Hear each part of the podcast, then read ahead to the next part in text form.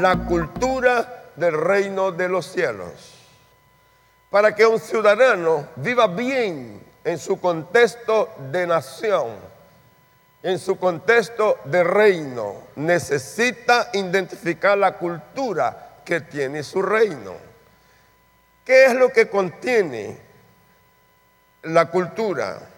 La cultura del reino no es, no se limita a una religión, incluye todos los aspectos que dan sustento a la sociedad. Se puede leer conmigo, la cultura del reino no se limita a una religión, diga, incluye todos los aspectos que dan sustento a la sociedad.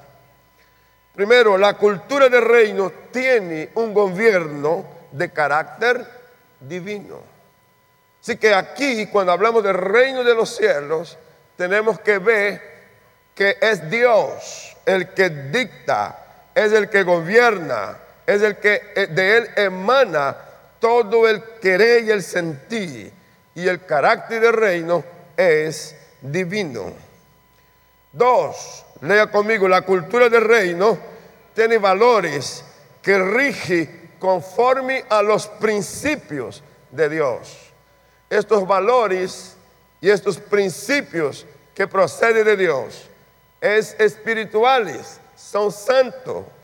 No es una, una, una encomienda que sale de un pensamiento político o de una universidad o un conjunto de universidad.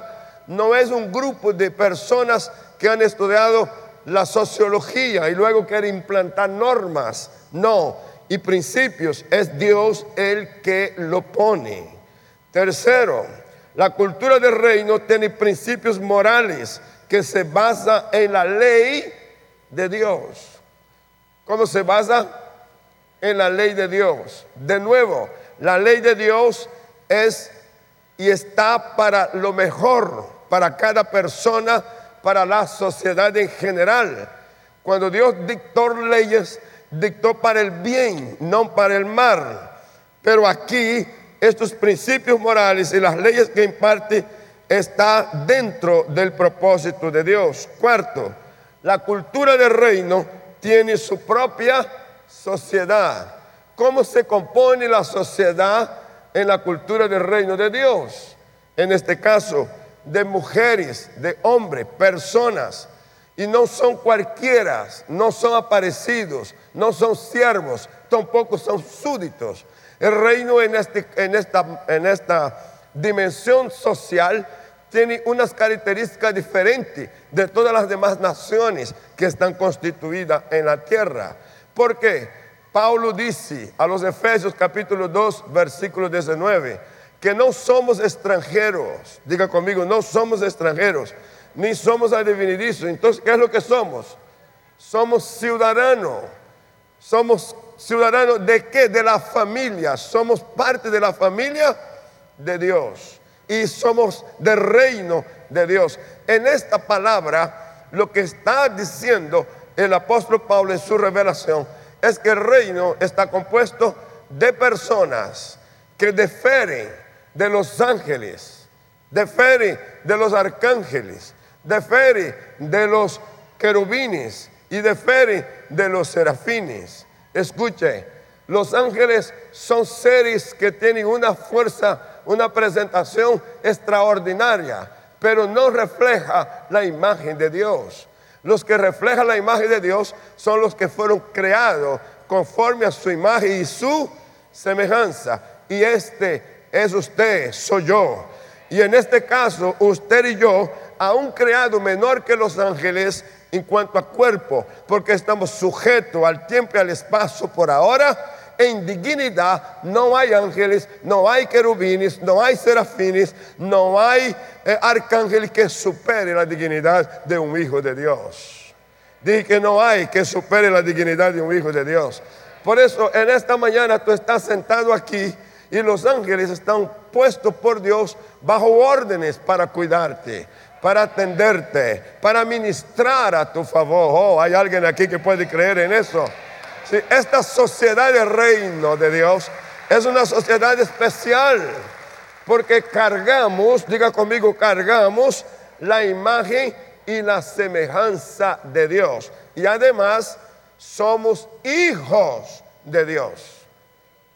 Dije, somos hijos de Dios. Y la Biblia hace una revelación, el mismo Señor Jesús, y después los apóstoles eh, eh, eh, la confirma, que dice que hay un punto en esta sociedad donde revela que todos los que están son príncipes. Mm. ¿Son qué? Príncipes. Y en el nivel de príncipe reina, ejerce un poder real. Por eso cargamos la marca de la realeza y del sacerdocio. Dije, de la realeza y del sacerdocio. Mientras estamos aquí, como sacerdotes podemos abrir los cielos. Y como príncipes que gobiernan, podemos tomar iniciativas de gobierno y administrar de lo poco a lo máximo. Dije administrar de lo poco a lo máximo. Dentro de unos segundos usted va a ver de qué manera uno puede entrar a la administración en orden mayor. Quinto, la cultura del reino tiene su propia economía. Dije que la cultura del reino tiene su propia economía, pero no solo tiene su propia economía, sino que la cultura del reino también tiene su propia riqueza. Los bancos de todas las naciones del mundo juntos, produciendo dinero, no quiere decir nada frente a las riquezas del reino. Dije, no quiere decir nada frente a las riquezas del reino. Es más, ellos no pudieran jamás manejar nada si el reino no los provee. No, no, no. Dije, no pudiera manejar nada si el reino no los provee. Pregunto, ¿de quién es el oro? ¿De quién es la plata? ¿De quién es el petróleo? ¿De quién es el frijol? El arroz, la papa, la yuca, y siga. Todo procede de Dios. Dios ordenó y la tierra produjo y produce. Dios ordenó y los animales del campo insisten, se crea, se multiplica y se mantiene como provisión. Dios ordenó y lo que Dios ordena está establecido. Si Dios recoge el mundo, esta tierra se vuelve un caos inmediatamente. ¿Sabe? Desde los más pequeños microbios. Ese, casi no me sale, pero salió. Hasta el más extraordinario ser creado depende del gobierno de Dios. Dije que depende del gobierno de Dios. Y es impresionante ver cómo toda la creación es inteligente. Yo dije que toda la creación es inteligente. Y esta inteligencia no viene de otro, sino que procede de Dios. Levanta tu mano y diga, creo en la cultura del reino que tiene su propia riqueza. Mm. Esta es la, la fuente que sustenta todo lo otro. Ahora bien, identifique el estilo de vida del reino. No basta con conocer la cultura. Ahora identifique el estilo de vida del reino. Es como viven los ciudadanos del reino. No súditos, sino ciudadanos. No súditos, sino príncipes. Wow. Sí, ¿cómo vive? ¿Cuál es el estilo? Y en Mateo capítulo 13, verso 11, Jesús da esta exhortación a sus discípulos. Y respondiendo les dijo, porque a vosotros os es dado saber que los misterios de qué? Del reino de los cielos. Mas a ellos, ellos quienes? La gente que no cree, que no acepta, que no se alinea con el plan de la creación. A ellos no le ha sido dada la revelación del reino. Por eso las contradicciones cuando hablan, por eso la contradicción cuando piensan, por eso la contradicción cuando quieren hacer o realizar algo, porque no entiende que hay necesidad de fusionar lo de la tierra con el cielo. Ellos no entienden. Pero a usted y a mí, dice, nos fue revelado, nos fue dado saber los misterios del reino de los cielos. Y escúchame, de pronto un, hermano en la fe avanza más que el otro por el interés que tiene de saber más, de entender más del reino. En mi caso, yo me siento contento y estoy absolutamente agradecido con el Espíritu Santo, en el cual cuando le abrí la puerta entró y se quedó. Dije que el Espíritu entró y se quedó. Y me asiste todos los días, no por temporada, es todos los días, haciéndome entender los secretos del reino. Si usted me pregunta, y como algunos me han preguntado, dígame cuál es el secreto de su éxito, mi respuesta es una sola, es que estoy entendiendo aún en, en porcentaje pequeño pero estoy entendiendo el secreto del reino. Y lo poquito que entiendo me permite subir y subir y subir cada día. Oh, yo dije subir y subir cada día. Alcanzar y alcanzar y alcanzar cada día. Aleluya. Esta palabra, ella es extraordinaria. Guárdala. Téngala para, para, para usted. Anótela en su Biblia. Es una revelación. Los ciudadanos del reino son quienes pueden abrir las puertas, pues cuenta con las llaves. El reino tiene puertas, pero necesita llaves. Y los ciudadanos son los que tienen estas llaves. ¿Usted recuerda que Jesús dijo, te doy las llaves? Hay llave en tus manos. Dije que hay llave, dije que hay llave que está en sus manos. Mire, todos los recursos estarán disponibles. ¿Cuántos? Todos los recursos estarán disponibles en el momento correcto. Mi alma alaba al Señor por eso. ¿Qué es eso de momentos correctos? Porque los recursos están, pero necesito tener los momentos correctos para acceder a los recursos para el momento. Necesito prioridad para acceder a los recursos que responda no a mi capricho, sino a las prioridades. ¿Sabe? Primero, primero, luego lo que quiero, lo que deseo. Una cosa es lo que necesito y otras son las que yo quiero o que deseo. Cuando un día quise resolver eso y estaba incómodo y quería saber por qué algunas cosas se dan en la respuesta inmediata y otras no. Y cuando entendí que el Espíritu Santo me llevó a conocer el valor de las prioridades, y cuando vi mis prioridades, comencé a ponerlas en orden. Y fue asombroso que me costó mucho llegar a 20 intes de prioridades.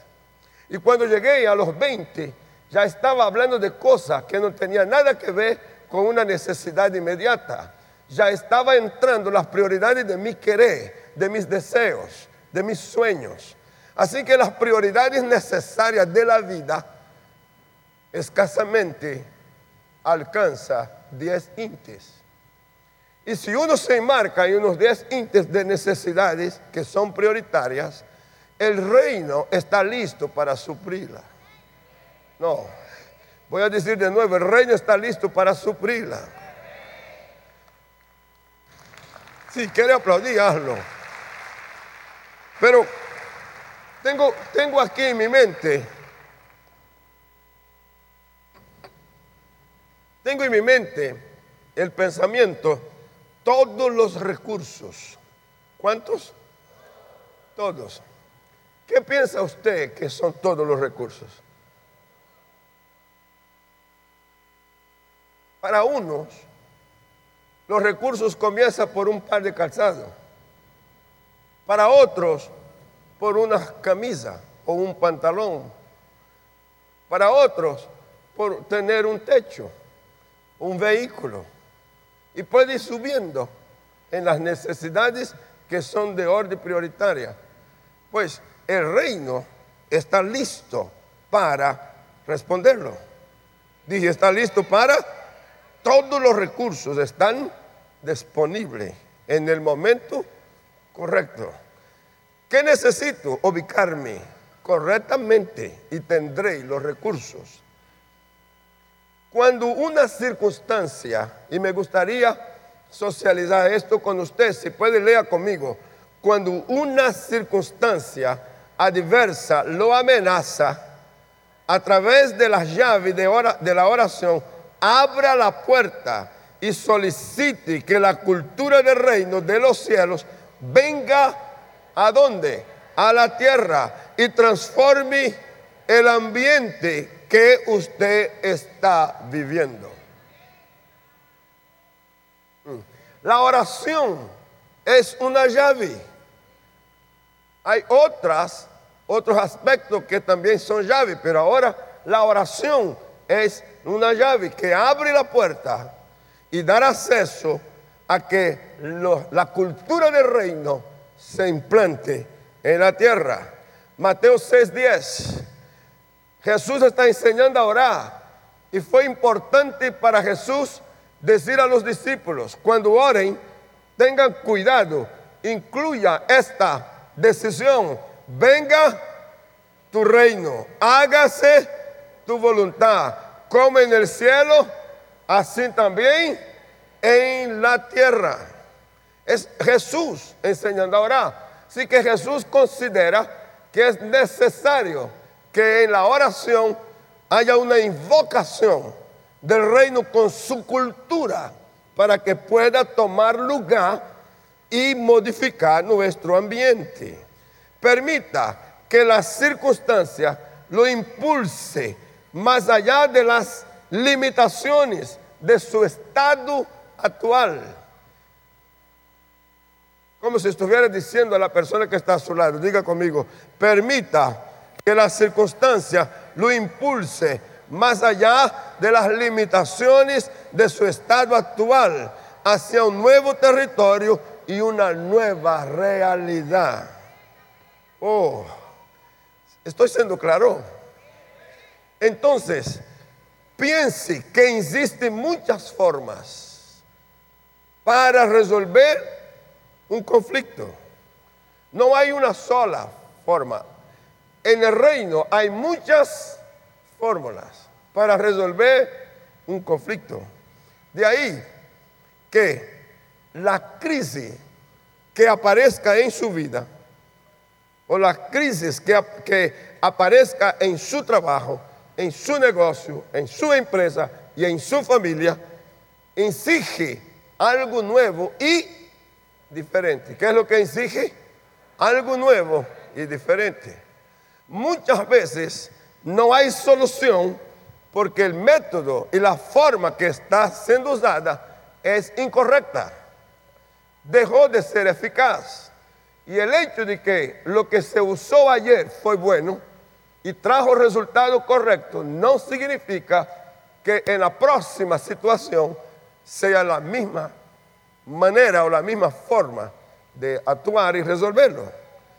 Hay aquí entonces un reclamo para estar abierto a lo nuevo.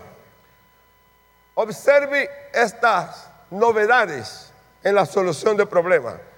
Cuando el pueblo de Israel estaba frente al mar rojo, lo nuevo para Moisés fue abrir el mar y pasar en tierra, no en barcos. Le doy tiempo, yo sé que eso es como un golpazo. Si la, si la forma de cruzar el mar, ¿cómo es? En barco. Así que si ellos llegan y encuentran el mar de frente que impide pasar, ¿qué piensan? Barco. ¿Y dónde están los barcos? ¿Cuándo los tendré aquí? Y si no los tengo, ¿cómo voy a construirlos? Y si no puedo construir, ¿cómo hago si viene detrás de mí un ejército que me está arrinconando? No hay salida. En lo antiguo no espera otra cosa que ser prisioneros o muertos. Pero en lo nuevo, algo nuevo va a acontecer. Oh, déjame decir de nuevo, algo nuevo va a acontecer. Toca al que está a tu lado y dígale, prepárate, porque algo nuevo está por acontecer. ¿Qué es lo que es lo que va a acontecer? Vas a pasar al otro lado sin barco. Vas a cruzar el mar sin barco. ¿Y cómo lo vas a cruzar? Lo vas a cruzar pasando en tierra. Lo vas a cruzar por tierra. Algo extraordinariamente imposible para lo humano, pero no imposible para Dios. Levanta tu mano porque ahí va palabra profética. En algunos de ustedes hay un mar adelante que impide hasta ver lo que está adelante como solución. Pero en esta mañana dice el Espíritu Santo que a pesar de lo que haya frente a ti, lo nuevo de Dios será visible y habrá respuesta para la vida. Habrá, ah, habrá respuesta y llegarás al otro lado. Aleluya. ¿Puedes creer en eso? Cuando el pueblo estaba en el desierto sin agua, lo nuevo era sacar agua de la peña, no cavar pozos, ni abrir cisterna o buscar ríos. Una situación particular. Desierto, no hay agua. Lo correcto entonces es perforemos pozo. ¿Cuántos metros? No importa. Debajo tiene que haber agua. O vamos a buscar por otro lado un río. Vamos a buscar. La palabra aquí dice, no, no busque. Toque la peña. Wow. Pero si la tierra no da agua, la roca menos. Sí, pero cuando el nuevo llega, se transforman las cosas. Yo dije que se transforman las cosas. Quiero su atención porque aquí vamos a algo extraordinario.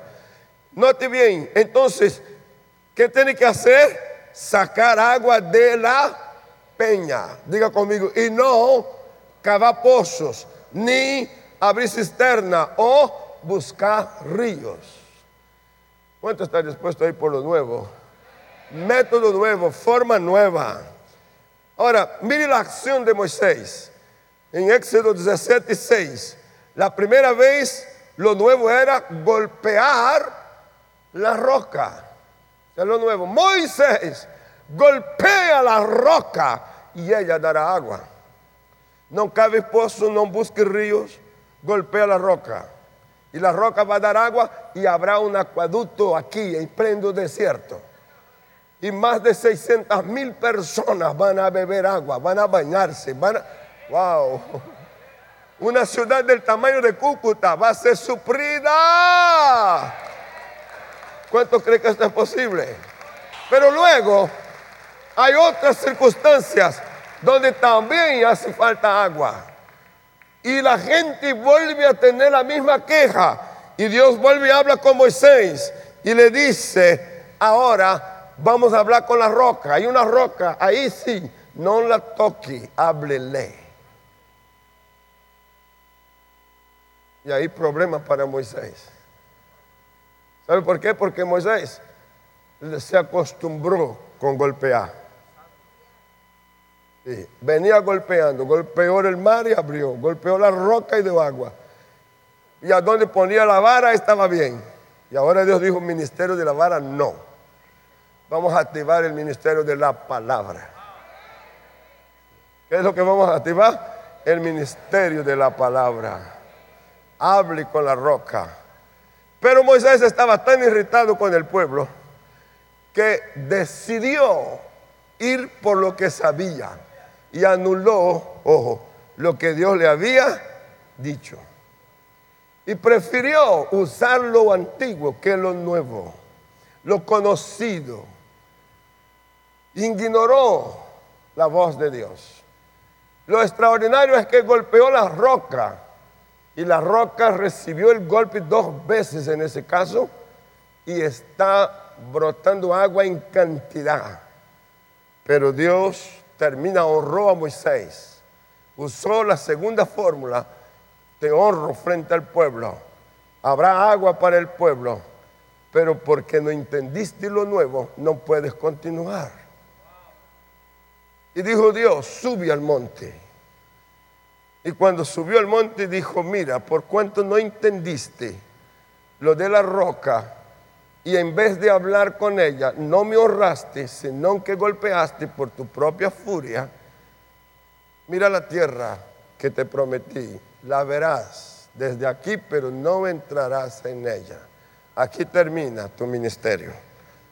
Quiero decir algo a usted. En la primera reunión lo puse bien fuerte. Muchas personas quedaron detenidas porque nunca entendieron lo nuevo.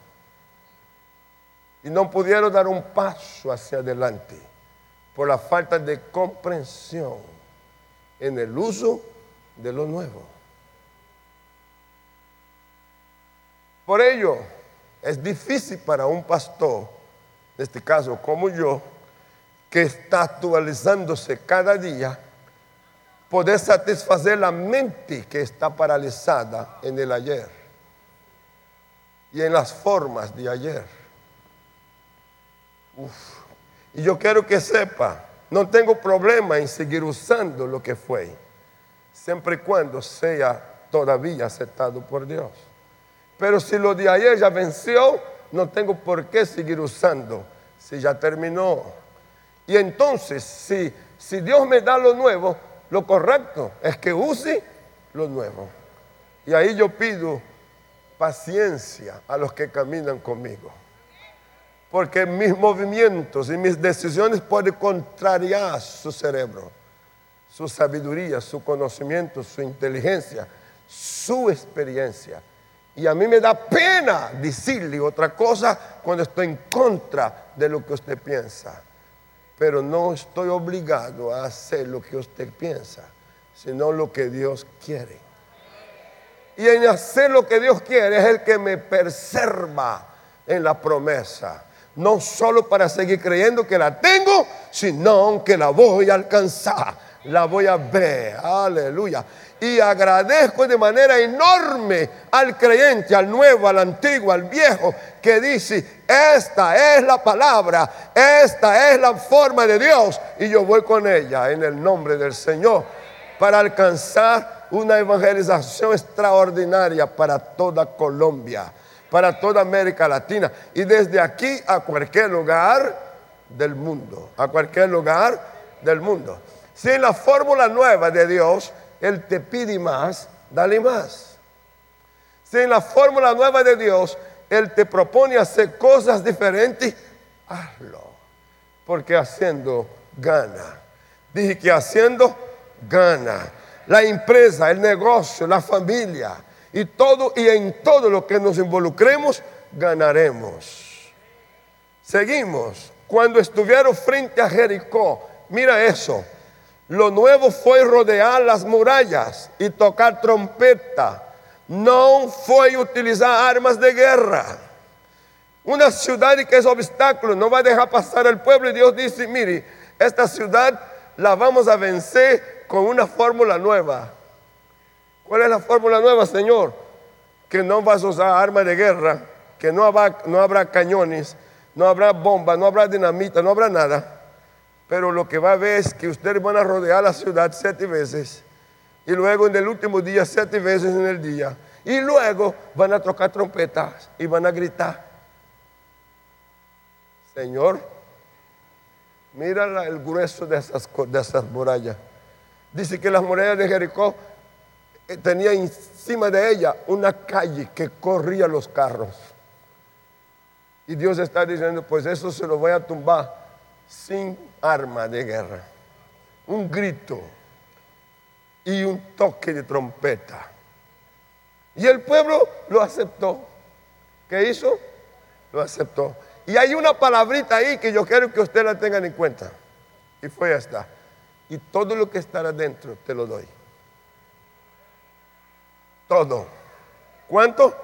Todo lo que está dentro te lo doy. Es tuyo. Cuando Javes se sintió humillado por el estigma de su nombre, lo nuevo fue invocar a Dios para vivir una nueva realidad. Se cansó de ser dolor. Y en el día que invocó, ojo con la oración, corta, pero muy consciente en sus prioridades. Si el Señor me bendice, te invoco que me bendigas y ensanches mi territorio y me guarde del mal para que no me dañe. Así de fácil. Y el texto dice, y le otorgó Dios lo que él pidió. Y fue Javes más ilustre que todos sus hermanos. Esta, mañana estoy hablando con alguien que la humillación que has vivido, la angustia que has vivido, la experiencia negativa que has vivido, es hoy el día para cambiar esa historia. Dije que hoy es el día para cambiar de humillado a ilustre. Cuando Elías estuvo en el arroyo del Querí, lo nuevo era que los cuervos le trajeran comida. No va a venir un cocinero, no va a tener panadería ni nada cerca. Es más, usted ni va a saber de dónde proviene. Pero los cuervos, unos animales irracionales que ahora se pone a tu servicio y te van a servir. Wow. Dije, te van a servir, eso es lo nuevo. Pero Señor, no sé cómo se dará eso. No, importa si no lo sabes, deja que Él actúe. Dije, hay cosas que jamás vamos a saber, pero Dios lo va a hacer. Dije que Dios lo va a hacer. Oh, dije que lo va a hacer. ¿Cuánto puede la gloria a Dios por eso? Cuando la viuda iba a perder a sus hijos por causa de la deuda, lo nuevo fue buscar vasijas vacías y llenar las vasijas del poco aceite que había, vender el aceite, vivir como una empresaria y no como una viuda fallida. Wow, la palabra del profeta cambió la realidad de la mujer, pero ella tuvo que aceptar lo nuevo. Para ella la solución sería pedir limosna, ayuda, cooperación de los demás. Pero el profeta dice, no es por ahí. Lo de Dios es que te va a establecer algo nuevo. Te van a transformar de una mujer necesitada y que va a estar dependiente de ayuda social a una empresaria. Eh, eh, creo que la palabra es para alguien esta mañana. Levanta tu mano. La palabra del Señor es para ti. Sí. Él quiere cambiar tu estatus de vida y quiere cambiar tu estilo de vida y quiere modificar tu realidad en esta hora. ¿Lo crees? Termino con Jesús. Jesús en su ministerio siempre usó lo nuevo para resolver crisis. Siempre usó lo nuevo. Y es interesante que Jesús sanó a varios ciegos y la forma como sanó siempre fue diferente. Observe eso. Sanó a dos ciegos tocando sus ojos. Los tocó y los ciegos vieron. Pero tocó. Cuando sanó al ciego Bartimeo, simplemente le ordenó, vete, tu fe te ha salvado. Y enseguida recobró la vista. No hubo toque. ¿Qué fue lo que hubo? Palabra fue diferente. Ahí no necesitó toque, sino usó una forma nueva, palabra. En el tercer caso, el ciego de Bethsaida lo tomó de la mano y lo sacó fuera de la aldea. Algo totalmente diferente. El ciego pide misericordia, el Señor lo toma de la mano y lo lleva con él y lo saca del medio de todo el mundo. Y va por allá y escupiendo en sus ojos, le puso la mano encima y aquí se cuestiona cualquier cantidad de cosas. Y dice, y pone la mano encima, dos acciones diferentes de todos los otros. Ahora hay, hay saliva en los ojos y hay un toque de la mano sobre él y le preguntó, ¿se veía algo? Y él dice, sí lo veo, no veo bien, pero veo. Entonces vuelve y lo toca y ahora ve bien un teólogo queriendo encontrar respuesta a eso, dice que recibe de Dios esta revelación, que este ciego requería para poder tener sus ojos liberados de la ceguera, que era un faltante en su genética, Jesús le transfirió genética. Acabas de oír una palabra de nuestro pastor y misionero José Satirio dos Santos. Somos Centro Cristiano, una plataforma misionera a las naciones hace más de 40 años. Suscríbete ya a nuestro canal de YouTube Iglesia Cúcuta y no te pierdas de las bendiciones que Dios tiene para ti. Juntos podemos seguir haciendo misiones. Con tu oración y generosidad podemos llegar más lejos. Si deseas unirte, da clic en el botón donar identificado con forma de corazón. Bendiciones.